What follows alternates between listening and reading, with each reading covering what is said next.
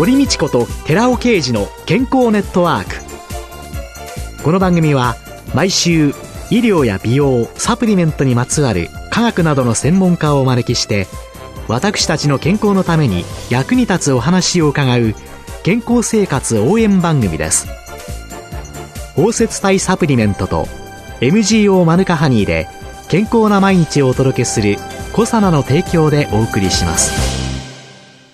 ここでコサナから美容と健康のための無料セミナーのお知らせです来たる5月28日火曜日午後5時から6時まで東京日本橋のコサナ東京本社にて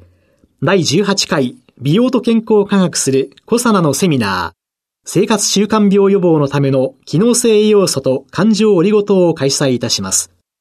講師は番組パーソナリティで神戸大学医学部客員教授の寺尾啓治社長。参加費は無料です。参加ご希望の方は、コサナホームページの応募フォームから、もしくは東京03-6262-1512までお電話でお申し込みください。コサナから美容と健康のための無料セミナーのお知らせでした。こんにちは、堀道子です。今月は、スタンフォード大学医学部精神科教授で、スタンフォード睡眠生態リズム研究所所長の西野誠二さんをゲストに迎えて、スタンフォード式睡眠で快適な夜と題してお送りしています。今日本で眠れないっていうと、すぐ睡眠薬が出て、そうですね。はい、そしてその睡眠薬が延々と長期処方されていて、はいはい。なんとかそれを減らそうとい。うようには、薬剤師も思ってはいるのですが、はいはい、今日本でよく使われているっていうものは、ベンゾジアゼピンであるとか、その少し行動が違って同じような作用のある薬なんですね。はい。睡眠作用とか抗不安はいいんだけども、筋肉の緊張を和らげるっていうようなことがあって、お年寄りの場合、それで夜中薬を飲んだ後でトイレ行った時転倒されるとかあるんですね。はい。それからそういった薬はまた記憶が飛んでしまうとか、それから問題行動夜間の軽い意識障害が起こって、副作用あるんですね。そういった薬って言ったら、頭の中の抑制系の神経を増強するっていうことで、原因がどんな状態であっても寝さすっていうことで鎮静型の薬剤なんですね。はい。もう一つ問題は、そういう薬っていうのは一旦飲むと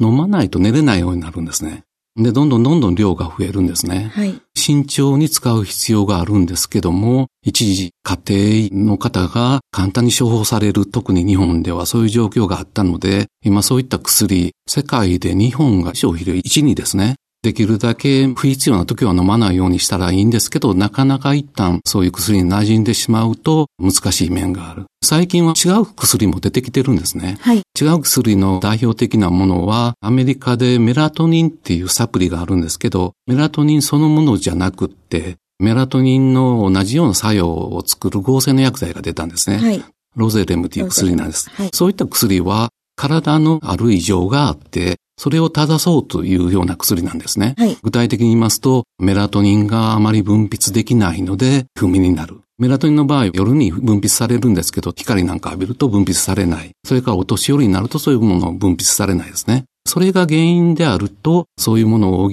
えば、よく効く可能性があるんですね。はい、で逆に、メラトニンが分泌に問題ない不眠の方もたくさんおられると思うんですけど、そういう人にそういう薬はあんまり効かないんですね。はい、それからもう一つは、オレキシンっていう物質があるんですね。はい。それがなくなればナルコレプシーっていう病気になるんですけど、それは私たちが見つけたことなんですけど、はい。それでナルコレプシーはなくなってるオレキシンを補えばいいっていうことなんですけど、なかなか簡単には開発できなかったので、製薬会社、アメリカの製薬会社なんですけど、一晩だけナルコレプシーのような状態にしようというふうなことを考えたんですね。それはオレキシンの作用を止めるっていうことで、それでそういうものが睡眠薬として使われてるんですね。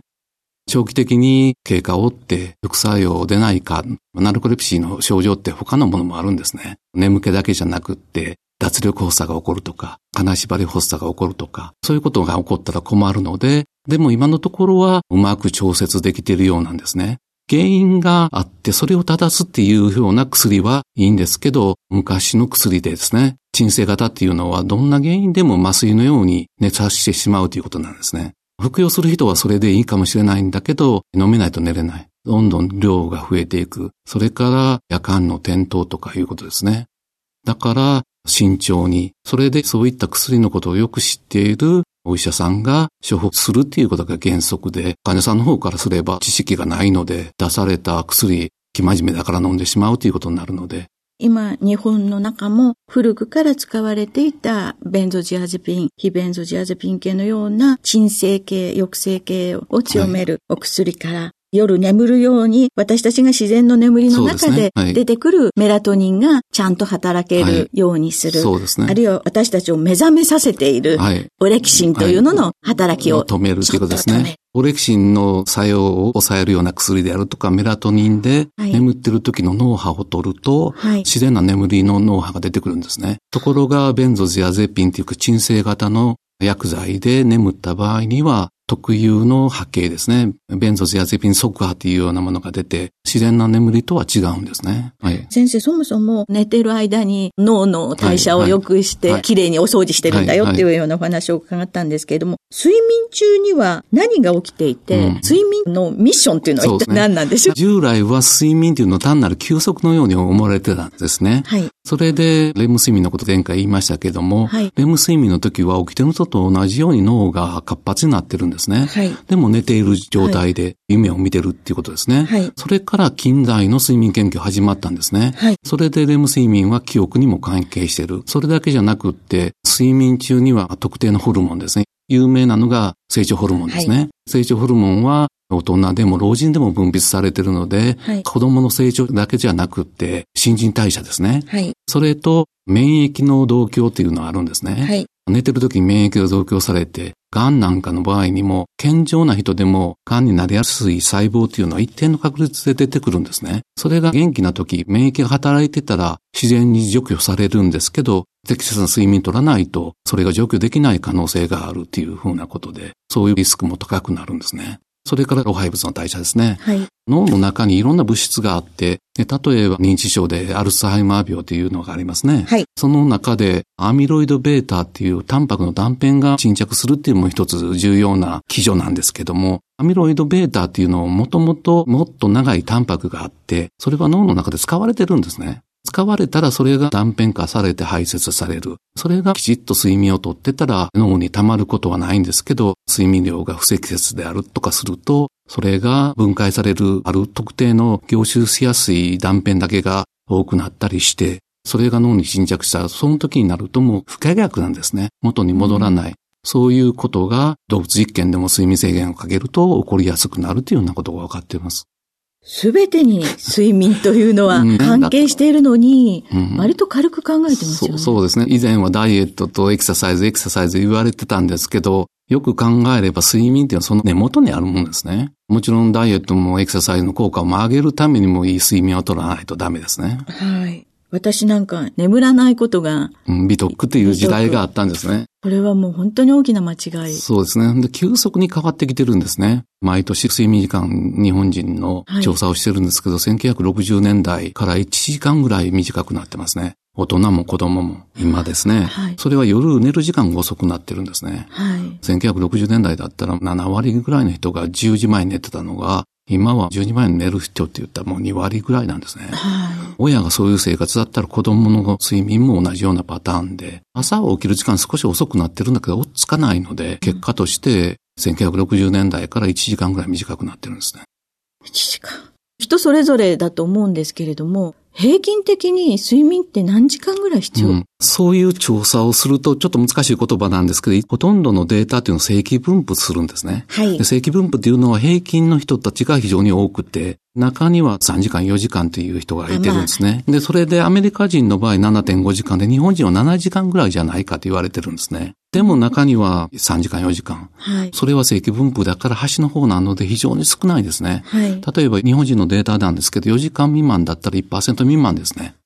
3時間睡眠で元気な人もおられるんですね。ショートスリーパーって。それはいろんな他のデータから親子の研究とか双子研究とか遺伝的に規定されている場合が多くて、親も兄弟も短くて元気だったらいいんだけども、誰も努力してなれるもんじゃないですね。家族、血縁関係のある人たちが、割と睡眠時間みんな短いのよっていう時には、うん、そうですね。それで元気にされてるんだったら、分布が真ん中が多いんだけど、端もあるっていう形で。日本人は正規分布で一番多いのが7.5時間ぐらいですね。この睡眠時間っていうのは、年とか、それから季節とか、そういうのではないもちろん変わります。はい、それで、お年寄りによく睡眠時間短くてもいいとか言われてるんだけども、昼寝とかしてるんですね。お年寄りのデータでも正規分布してて大事なことなんですけど、それアメリカでも日本でも追跡調査をして、アメリカは100万人のデータで日本は10万人ぐらいのデータなんですけど、睡眠時間短い人とか長い人は、例えば6年の死亡率が1.4倍とか1.5倍とかなってるんですね。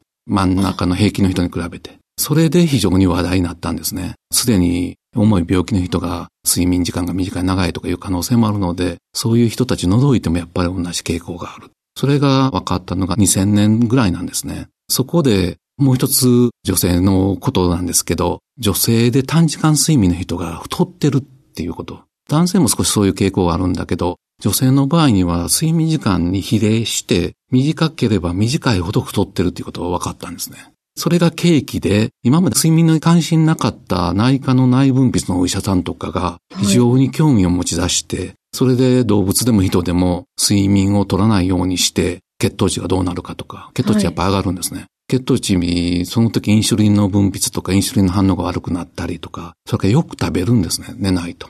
それも分かってきて、太ってる人っていうのは脂肪からあんまり食べないようにっていうようなホルモンが出るんですね。レプチンっていうようなホルモンです。はい。それが寝ないと出ないんですね。それでおまけに夜中っていうか不適切な時に食事をとるもんだから、それが燃焼されないで脂肪になるんですね。よく食べて不適切な時間に食べる。で太る。太ったらもちろん高血圧になりますね。それで糖尿病にもなるっていう。そういうことから最近睡眠負債がいろんな疾患のリスクになるというようなことを注目されてきたんですね。最近の話ですね。そうやってくると、目覚めさせていくという神経、物質としてオレキシン。これなんか先生、食欲も。食欲も増しますね。ただ時間によるので、普段日中高い時はそれほど影響ないんですけども、低くなってる時にあんまり晩ご飯食べないとかいうことになると、オレキシンが出る可能性があって、そうなると眠れないし、物を食べるとか、そういうふうな原因があれば、そこの働きを止めるようなことになれば、脳の緊張覚醒状態を少し抑えて眠るっていうふうな方向に持っていける可能性があるということですね。女性のダイエットのしっかり眠ります。両方が大事だと思います。今週のゲストは、スタンフォード大学医学部精神科教授で、スタンフォード睡眠生態リズム研究所所長の西野誠二さんでした。来週もよろしくお願いいたします。はい、ます続いて、寺尾刑事の研究者コラムのコーナーです。お話は、小佐奈社長で、神戸大学医学部客員教授の寺尾啓二さんです。こんにちは、寺尾啓二です。今週は、がん検炎に対するマヌカハニーとマップの効果というタイトルでお話しさせていただきます。がん検炎とは、まぶたの縁で起こる炎症で、まぶたの皮膚に起こる眼瞼皮膚炎、目尻に起こることが多い眼角眼瞼炎、そしてまつげの付け根あたりに起こる眼瞼炎炎の総称です。この原因は非感染性の薬品や化粧品に対するかぶれやアレルギーで起こる場合と細菌やウイルスに感染して起こる場合があります。主な原因菌としては黄色ブドウ球菌、表皮ブドウ球菌、緑脳菌などが挙げられまして、異常に繁殖して炎症を引き起こすことが知られています。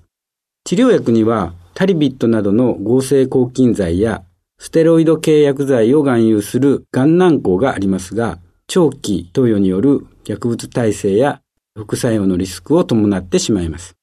そこで、抗炎症、抗菌効果の優れたマヌカハニー、及びマヌカハニーをアルファオリゴ糖で粉末化したマヌカハニーアルファオリゴ糖パウダー、マップと呼んでおりますけども、を用いた癌軟膏薬用アイクリームの研究開発が行われています。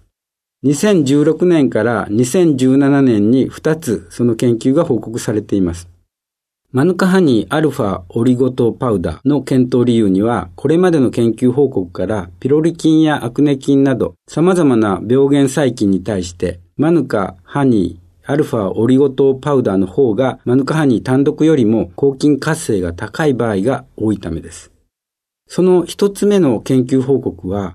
ニュージーランド・オークランド大学のクレイグらによって投稿され、2016年に発表された論文で、タイトルは、プレクリニカルディベロップメントオブ MGO マヌカハニー、マイクロエマルジョン for ベレファリティーズマネージメントというものです。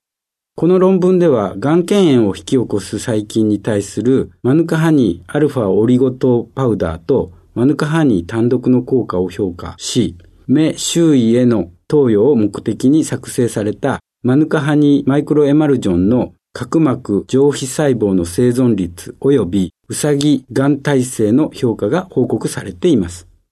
がん検炎の原因菌に対するマヌカハニーアルファオリゴ糖パウダーとマヌカハニ単独の効果を検証したところ、マヌカハニーアルファオリゴ糖パウダーは MIC って言いますけども、最小素子濃度のことを意味しますけども、MIC 評価において、グラム陰性菌の緑脳菌に対する抗菌効果は、マヌカハニ単独と同等でしたが、黄色ブドウ球菌や表皮ブドウ球菌に対しては、マヌカハニ単独より大きな阻害及び殺菌作用を示していました。また、MBC。MBC とは最小殺菌濃度を意味するんですけども、MBC 評価においても、今回の試験濃度では、マヌカハニー単独では殺菌作用を示しませんでしたけれども、マヌカハニーアルファオリゴ糖パウダーは、グラム陽性菌の黄色ブドウ球菌と表皮ブドウ球菌に対して殺菌作用がありました。グラム陰性菌の緑脳菌に対しては、残念ながら殺菌作用は示さなかったという結果になりました。この2つの研究報告は同じくクレイグラの検討で、同じジャーナルに2017年に投稿され受理されたもので、タイトルは Randomized Masked Trial of the Clinical Safety and Tolerability of MGO マヌカハニーアイクリームというものです。マヌカハニーアルファオリゴ糖パウダーから作成されたマヌカハニーマイクロエマルジョンを用いたアイクリームの一臨床試験によってその安全性の高いことが示されたわけです。以上のように、マヌカハニアルファオリゴ糖パウダーはマヌカハニ単独に比べてグラム陽性菌だけでなく非常に怖い病原菌が多いとされているグラム陰性菌に対しても抗菌作用が優れているということが分かりまして一方で人に対する安全性も高い素晴らしい素材であることが分かってきたわけです。お話は小佐奈社長で神戸大学医学部客員教授の寺尾啓二さんでした。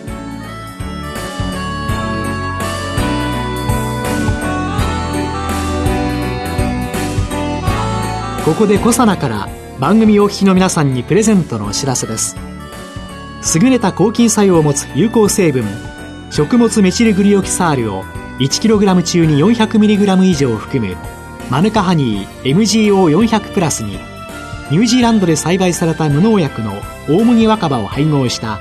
コサナのマヌカハニー青汁を番組お聞きの10名様にプレゼントします。ご希望の方は番組サイトの応募フォームからご応募ください。コサナのマヌカハニー青汁プレゼントのお知らせでした。